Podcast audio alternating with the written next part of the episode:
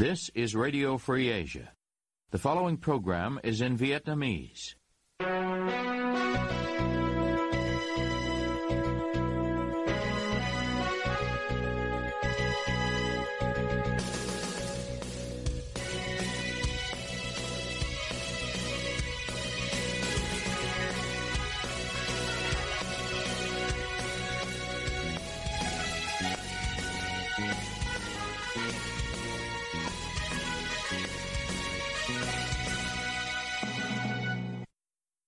Đây là Đài Á Châu Tự Do, phát đi từ thủ đô Washington, D.C., Hoa Kỳ.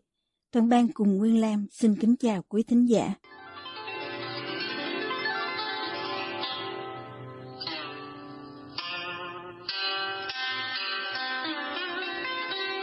Kính mời quý vị theo dõi chương trình phát thanh tối ngày 10 tháng 2 năm 2023, đang được phát trực tiếp từ lúc 9 giờ giờ Việt Nam trên trang chủ Ban Tiếng Việt Đài Á Châu Tự Do. Mở đầu cho chương trình phát thanh hôm nay, mời quý vị đến với bản tin chi tiết. Thầy bói Hồ Hữu Hòa, người môi giới hối lộ số tiền 5 tỷ đồng cho Phan Văn Anh Vũ, tức Vũ Nhôm và Tổng cục Phó Tổng cục Tình báo Nguyễn Duy Linh bất ngờ xuất hiện trong hình ảnh linh mục của một giáo phận Vinh chỉ một năm sau khi ra tù. Giám mục sau đó phủ nhận việc liên can. Theo mạng báo VN Express, ông Hồ Hữu Hòa sinh năm 1984 làm nghề tư vấn về phong thủy và tâm linh tại tỉnh Nghệ An bị bắt hồi năm 2019 với cáo buộc giúp cựu thượng tá tình báo công an Phan Văn Anh Vũ hối lộ Trung tướng Nguyễn Duy Linh với số tiền 5 tỷ đồng để chạy án. Trong phiên tòa hồi tháng 11 năm 2021, ông Hòa bị Tòa án Nhân dân thành phố Hà Nội kết án 2 năm 8 tháng tù bằng thời gian bắt tạm giam và được trả tự do ngay tại tòa. Linh mục Đặng Hữu Nam, người từng là linh mục quản sứ Mỹ Khánh, xã Khánh Thành, huyện Yên Thành, tỉnh Nghệ An, giáo phận Vinh, cách không xa thị trấn Cầu Giát, khẳng định với Đài Á Châu Tự Do qua điện thoại vào ngày 9 tháng 2 tôi biết nhân vật Hồ Hữu Hòa này là cái người mà đã từng liên quan đến vụ án của Vũ Nhôm và linh mục tân chức Hồ Hữu Hòa mới được tuyển chức ở Philippines đấy, à, Philippines đấy thì đã là một cũng là một nhân vật ở giáo họ Tân Lập, giáo sứ Thuận Nghĩa và nay đã trở thành giáo sứ Tân Lập, thị trấn Cầu Giác, huyện Quỳnh Lưu, tỉnh Nghệ An, với giáo phận Vinh. Facebooker Hai Lê, một giáo dân ở giáo phận Vinh có 30.000 người theo dõi trang cá nhân, cho biết ông Hòa được chuyển chức phó tế vào ngày 8 tháng 9 năm 2022 tại nhà thờ Visitation Lintown Brick Phi Luật Tân, tức là chỉ hơn 9 tháng sau khi được trả tự do. Theo video clip lễ thụ phong linh mục ngày 7 tháng 12 năm ngoái, ông Hòa được giáo phận Marcin, giáo hội Phi Luật Tân phong chức tại nhà thờ chánh tòa Marcin theo sự giới thiệu của giáo phận Vinh. Trong đoạn video được đăng tải trên trang Facebook của giáo phận Marcin, sau đó bị xóa, một tu sĩ đọc thư giới thiệu của giáo phận Vinh với người kia tên là giám mục An Phong Nguyễn Hữu Long của giáo phận. Nhiều giáo dân nhận ra linh mục Gerardo Nguyễn Lam Việt trong buổi lễ này. Chúng tôi đến nay vẫn chưa nhận được liên lạc với ông Hồ Hữu Hòa để hỏi về sự việc. Nhiều tu sĩ và giáo dân cả ở trong và ngoài giáo phận Vinh bày tỏ ngạc nhiên về việc ông Hồ Hữu Hòa được tấn phong linh mục trong thời gian ngắn ở giáo phận nước ngoài, đặt câu hỏi về tính minh bạch của việc này. Một giáo dân sống cạnh tránh tòa giáo phận Vinh nói trong tin nhắn gửi đại Á Châu Tự Do trong điều kiện ẩn danh. Theo tôi được biết, việc thụ phong linh mục cho ông Hồ Hữu Hòa là không đúng trình tự, không có thời gian thử thách và kiểm tra. Hơn nữa, việc ông Hồ Hữu Hòa được phong linh mục mà có quá khứ như vậy là không ổn và phải điều tra kỹ lưỡng. Linh mục Anton Lê Ngọc Thanh thuộc dòng chúa cứu thế giải thích rõ hơn về việc thụ phong linh mục qua tin nhắn như sau. Theo luật từ phó tế đến linh mục thường cần 6 tháng đối với phó tế chuyển tiếp, còn trường hợp đặc biệt trong giai đoạn cấm cách, những linh mục phải chịu chức chui, có khi nhận chức phó tế và linh mục ngay trong một thánh lễ truyền chức. Điều quan trọng để được truyền chức là đứng bản quyền ban phép. Hiện nay tôi không biết vị đó thuộc bản quyền của giáo phận Vinh hay Masin. Một thư ngỏ ký tên linh mục giáo phận Vinh gửi Đức Tổng giám mục Marek Zalewski, sứ thần Tòa Thánh Vatican tại Singapore, kiêm đại diện Tòa Thánh không thường trú tại Việt Nam, cùng các vị chức sách cao cấp của Giáo hội Việt Nam được đăng trên trang Facebook Thomas Aquino. Trong thư, Linh Mục dấu tên cho rằng trước khi được phong phó tế và Linh Mục của giáo phận Vinh cho Hồ Hữu Hòa, giám mục của giáo phận này không điều tra ứng viên như truyền thống ở Vinh và Giáo hội Việt Nam đó là việc ra thư giao truyền chức đọc trong các nhà thờ giáo phận tối thiểu 3 tuần trước khi đương sự chịu chức. Còn trên trang Facebook của mình, Linh Mục Đinh Hữu Thoại thuộc dòng cứu thế ở giáo xứ Tiên Phước Quảng Nam nói việc thụ chức linh mục bất thường của ông Hòa đã lọt qua mắt của hàng ngàn giáo dân và các linh mục thuộc giáo phận Vinh và không gặp trở ngại nào là do trước đó không có đa phong chức như thông lệ giáo luật yêu cầu. Trước vụ việc gây xôn xao dư luận, chiều ngày 10 tháng 2, giám mục An Phong Nguyễn Hữu Long của giáo phận Vinh ra tuyên bố ông không có mối liên quan gì đến việc ông Hồ Hữu Hòa được thụ phong linh mục ở Philippines. Trong một văn bản mang tên minh định về sự liên quan đến anh GB Hồ Hữu Hòa ký trong cùng ngày, giám mục cho biết ông không hề ký vào văn thư ủy nhiệm cho đức cha Preso Cantinlas, giám mục giáo phận Masin, Philippines để phong chức linh mục cho ông GB Hồ Hữu Hòa. Ông nói bản thân ông không ký tên vào bất cứ văn bản nào liên quan đến việc đào tạo và chứng thực tư cách để ông Hòa nhận thánh chức. Giám mục Long cũng khẳng định văn thư ủy nhiệm được đọc trong lễ phong chức linh mục là giả tạo và không liên lạc hay trao đổi thư tín gì với đức cha Catilas trong việc phong linh mục cho ông Hòa. Người đứng đầu giáo phận Vinh cũng cho biết linh mục Gerardo Nguyễn Nam Việt Tránh văn phòng kiêm trưởng ấn của Tòa Giám mục Vinh xin ông đi Philippines 3 ngày với lý do cá nhân, chứ không phải với tư cách được giám mục ủy thác trong sự việc với ông Hòa. Ngày 20 tháng 1 năm 2023, ông Hòa thông báo về việc được phong chức linh mục ở Philippines và được nhập tịch vào giáo phận Masin khiến giám mục Nguyễn Hữu Long ngạc nhiên. Vị giám mục yêu cầu tân linh mục cung cấp văn bản chứng thực để có thể cử hành các bí tích, nhưng cho đến nay vẫn chưa nhận được giấy tờ nào từ ông Hòa hay từ giám mục Masin. Văn bản có ký tên giám mục và mục đỏ của tòa giám mục địa phận Vinh cho biết sự việc cho đến nay vẫn đang được tiếp tục điều tra. Sáu nguyên cảnh sát giao thông trật tự công an thành phố Chí Linh, tỉnh Hải Dương vừa bị khởi tố, bắt tạm giam về tội lợi dụng chức vụ quyền hạn trong khi thi hành công vụ. Cổng thông tin Bộ Công an loan tin trên vào tối 9 tháng 2 nêu rõ, 6 người bị bắt gồm Bùi Mạnh Tuấn, Nguyễn Văn Bằng, Nguyễn Văn Tuấn, Mạc Quốc Phương, Nguyễn Thành Trung và Trương Mạnh Đăng. Vào sáng ngày 10 tháng 2, tờ Người Lao động loan tin lãnh đạo Công an tỉnh Hải Dương cho biết thêm 6 cảnh sát giao thông bị bắt do trong quá trình làm nhiệm vụ, nhóm này đã dừng nhiều ô tô kiểm tra nồng độ cồn. Tuy nhiên, máy đo nồng độ cồn họ sử dụng không phải do Bộ Công an cấp. Cũng theo Công an tỉnh Hải Dương, việc bắt 6 cảnh sát giao thông vi phạm thực hiện theo chỉ đạo của Đảng ủy Công an Trung ương và đồng chí Bộ trưởng Công an về thực hiện nghị quyết số 12 NQTW ngày 16 tháng 3 của Bộ Chính trị và chỉ đạo của Ban chỉ đạo phòng chống tham nhũng tiêu cực tỉnh Hải Dương. Tại phiên sơ thẩm cựu Chủ tịch Ủy ban Nhân dân quận Liên Chiểu, thành phố Đà Nẵng, tội nhận hối lộ làm sổ đỏ, tòa tuyên trả hồ sơ yêu cầu điều tra lại. Phiên xử diễn ra vào ngày 10 tháng 2 và được truyền thông nhà nước cho biết có các bị cáo Đàm Quang Hưng, sinh năm 1964, nguyên Chủ tịch Ủy ban Nhân dân quận Liên Chiểu, Trần Thị Phương Dung, trú quận Hải Châu, thành phố Đà Nẵng, và Tôn Thất Huy Minh, trú quận Liên Chiểu, cùng hành nghề môi giới bất động sản. Ông Hưng bị khởi tố tội nhận hối lộ, bà Dung và ông Minh tội đưa hối lộ, làm giả con dấu tài liệu của cơ quan tổ chức. Tuy nhiên, Tòa án Nhân dân thành phố Đà Nẵng đã tuyên trả hồ sơ cho Viện Kiểm sát Nhân dân thành phố Đà Nẵng để điều tra do tòa xác định có thêm đồng phạm là bà Hương, Việt Kiều Belarus, người tham gia đưa hối lộ trong Hưng nhưng chưa được khởi tố trong cùng vụ án là không đúng quy định của pháp luật.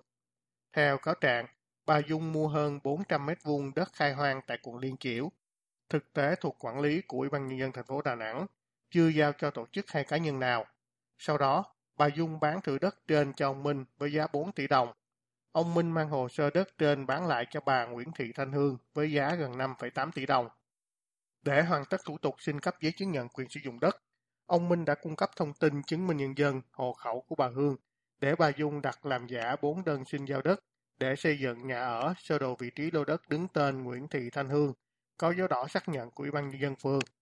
Bà Dung, ông Minh cùng với bà Hương sau đó đút lót 500 triệu đồng cho ông Đàm Quang Hưng, lúc đó giữ chức Chủ tịch Ủy ban nhân dân quận Liên Chiểu. Nhờ ông này hoàn tất thủ tục cấp giấy chứng nhận quyền sử dụng đất cho bà Hương. Ông Hưng đã nhận số tiền trên. Hoàng Văn Mạnh sinh năm 1995, ngụ xã Nhật Tiến, huyện Hữu Lũng, tỉnh Lạng Sơn, đã bị khởi tố bắt tạm giam do mua bán trái phép thông tin về tài khoản ngân hàng. Tờ bảo vệ pháp luật loan tin trên trong ngày 9 tháng 2, theo báo cáo từ Viện Kiểm sát Nhân dân tỉnh Lạng Sơn.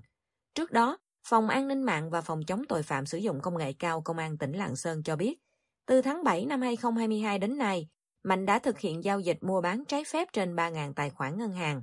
Mạnh bị bắt vào ngày 2 tháng 2 năm 2023, khi hẹn giao dịch tài khoản ngân hàng cho khách tại huyện Hữu Lũng, Công an đã thu giữ trên người Mạnh 27 thẻ ngân hàng, mang tên nhiều người khác nhau và 10 SIM điện thoại của Vietnam Mobile. Mạnh khai nhận đã thu mua các tài khoản ngân hàng của nhiều người trong các hội nhóm trên mạng xã hội với giá 800.000 đồng một tài khoản.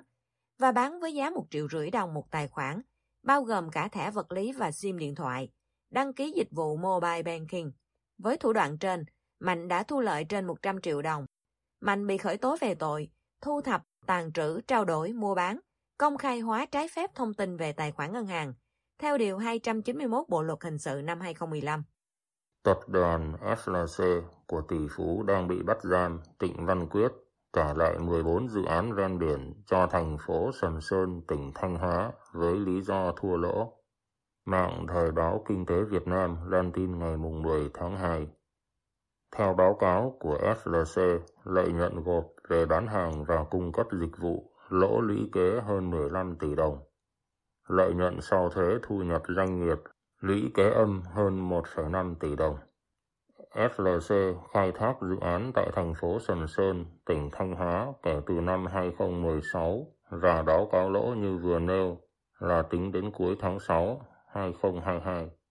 Tập đoàn FLC được tỉnh Thanh Hóa chọn thực hiện dự án không gian du lịch ven biển phía đông đường Hồ Sơn Hương, thành phố Sầm Sơn, theo hình thức đối tác công tư, BOT, xây dựng, kinh doanh, chuyển giao.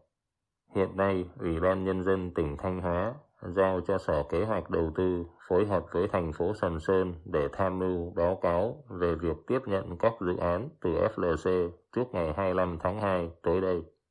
Chủ tịch Hội đồng Quản trị Công ty Cổ phần SLC, ông Trịnh Văn Quyết, vào ngày 29 tháng 3, 2022 bị khởi tố và bị bắt tạm giam với cáo buộc có hành vi thao túng thị trường chứng khoán và che giấu thông tin trong hoạt động chứng khoán xảy ra vào ngày 10 tháng 1, 2022. Cụ thể, ông này bị cáo buộc bán chui gần 45 triệu cổ phiếu vào ngày 4 tháng 1, 2022 cho phiên giao dịch ngày 10 tháng 1, 2022 thu về hơn 1.500 tỷ đồng. Đến ngày 25 tháng 8, 2022, ông Quyết bị khởi tố thêm tội danh lừa đảo chiếm đoạt tài sản xảy ra tại công ty cổ phần xây dựng SLC Faros và các công ty liên quan.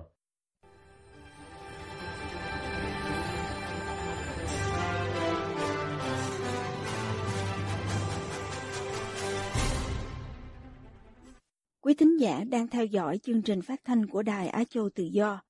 Ngoài các trang Facebook và YouTube, quý vị cũng có thể đón nghe các chương trình phát thanh của đài qua vệ tinh Intelsat 17 băng C ở 66 độ Đông và vệ tinh 19 băng C ở 166 độ Đông. Tiếp nối chương trình, mời quý vị đến với bài Dân dùng ngay chat GPT đặt những câu hỏi về bác và đảng do Diễm Thi thực hiện.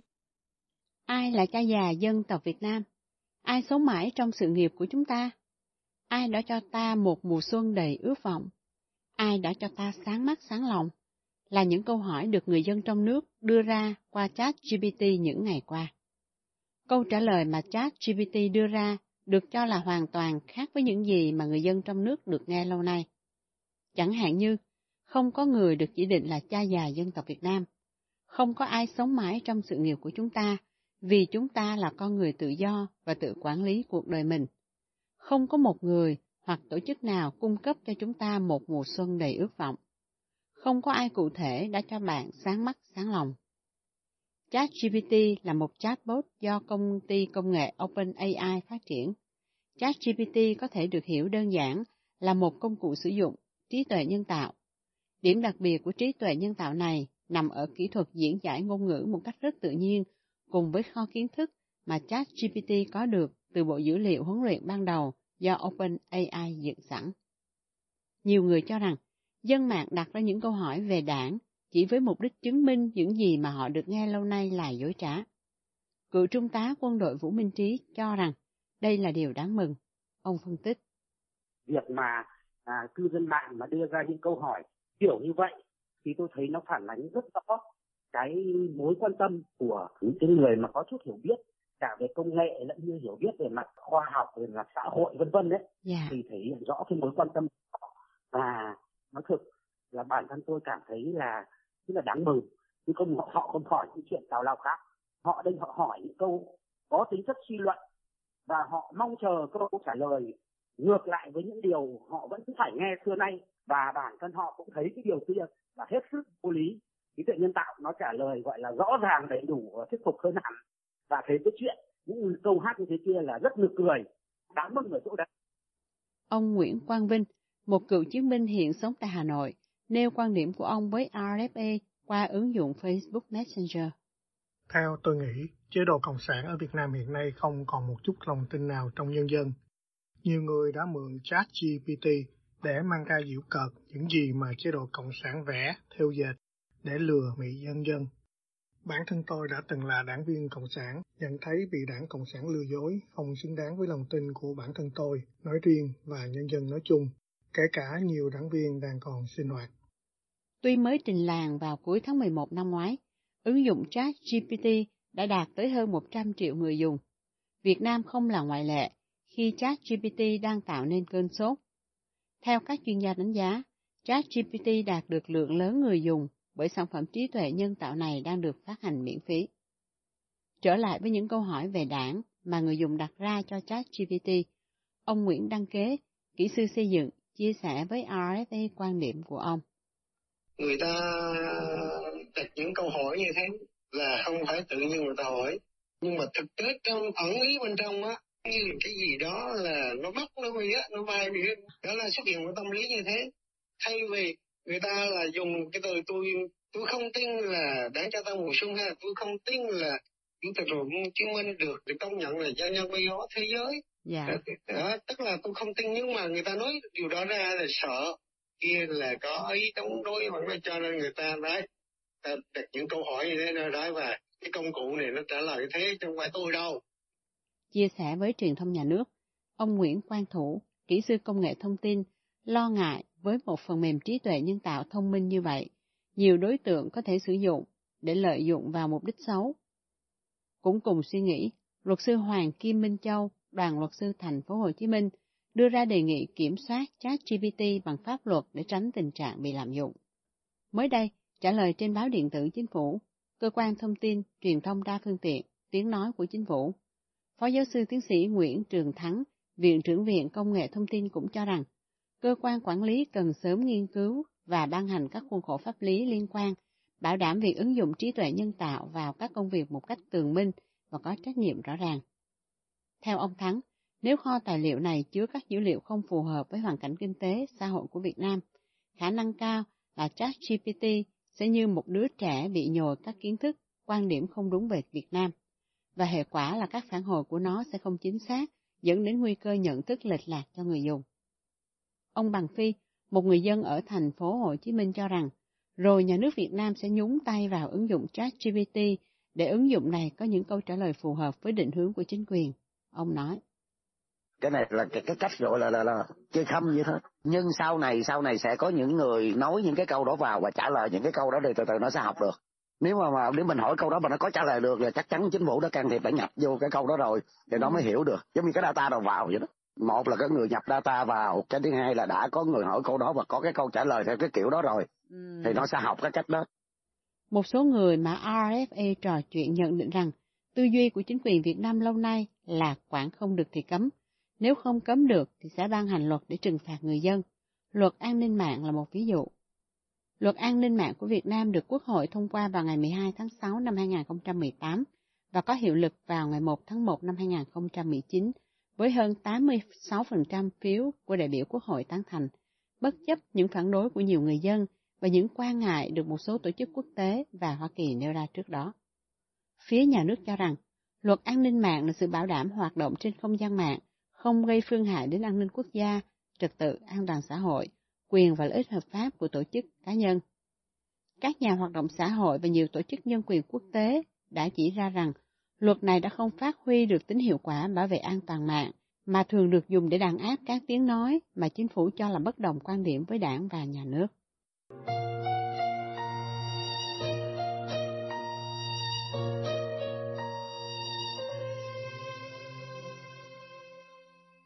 Quý thính giả vừa theo dõi chương trình phát thanh tối ngày 10 tháng 2 năm 2023 của Ban Việt ngữ Đài Á Châu Tự Do Toàn ban cùng Nguyên Lam cảm ơn quý vị đã đến với chương trình và hẹn gặp lại quý vị vào chương trình ngày mai.